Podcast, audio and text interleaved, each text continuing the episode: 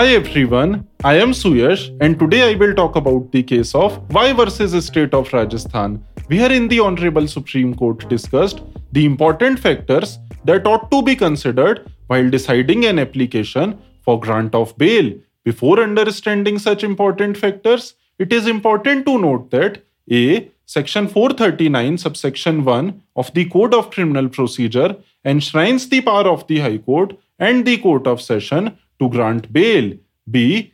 Courts other than the High Court or the Court of Session may grant bail in case of non bailable offences under Section 437 of CRPC. C. Anticipatory bail or bail to persons apprehending arrest may be granted by the High Court or the Court of Session under Section 438 of CRPC. And D. A High Court or a Court of Session may direct for cancellation of bail of any person under Section 439, subsection 2 of CRPC.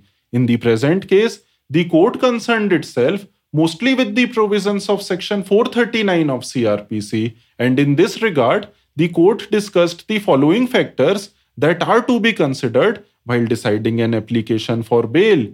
A. Prima facie ground to believe that the accused had committed the offense. B. Nature and gravity of accusation. C. Severity of punishment in the event of conviction.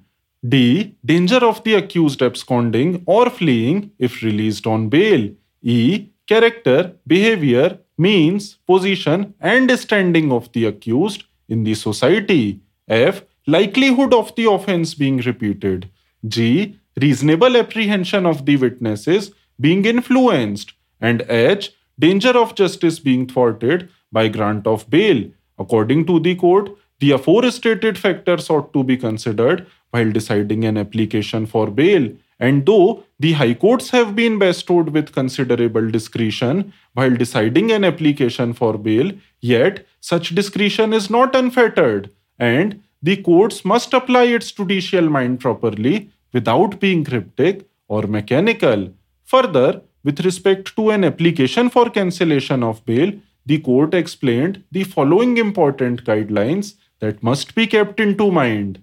A. Whether the accused has misconducted itself by violating the conditions of bail or due to some other supervening circumstances. B. Whether the order granting bail has taken into account the relevant factors while deciding the same. C. Whether the order granting bail is based on extraneous or irrelevant considerations making it unjustified, illegal, and perverse. Based on answers to such questions, the court may decide whether to cancel bail or not.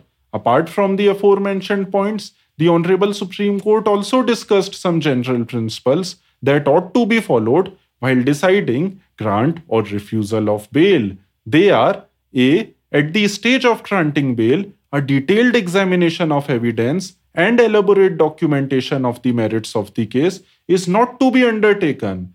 B. In bail orders, there is a need to indicate reasons for prima facie concluding why bail is being granted, especially in case of serious offences. And C. Many a times, the courts simply observe that, based on the record or facts and circumstances of the case, they see it appropriate to grant bail.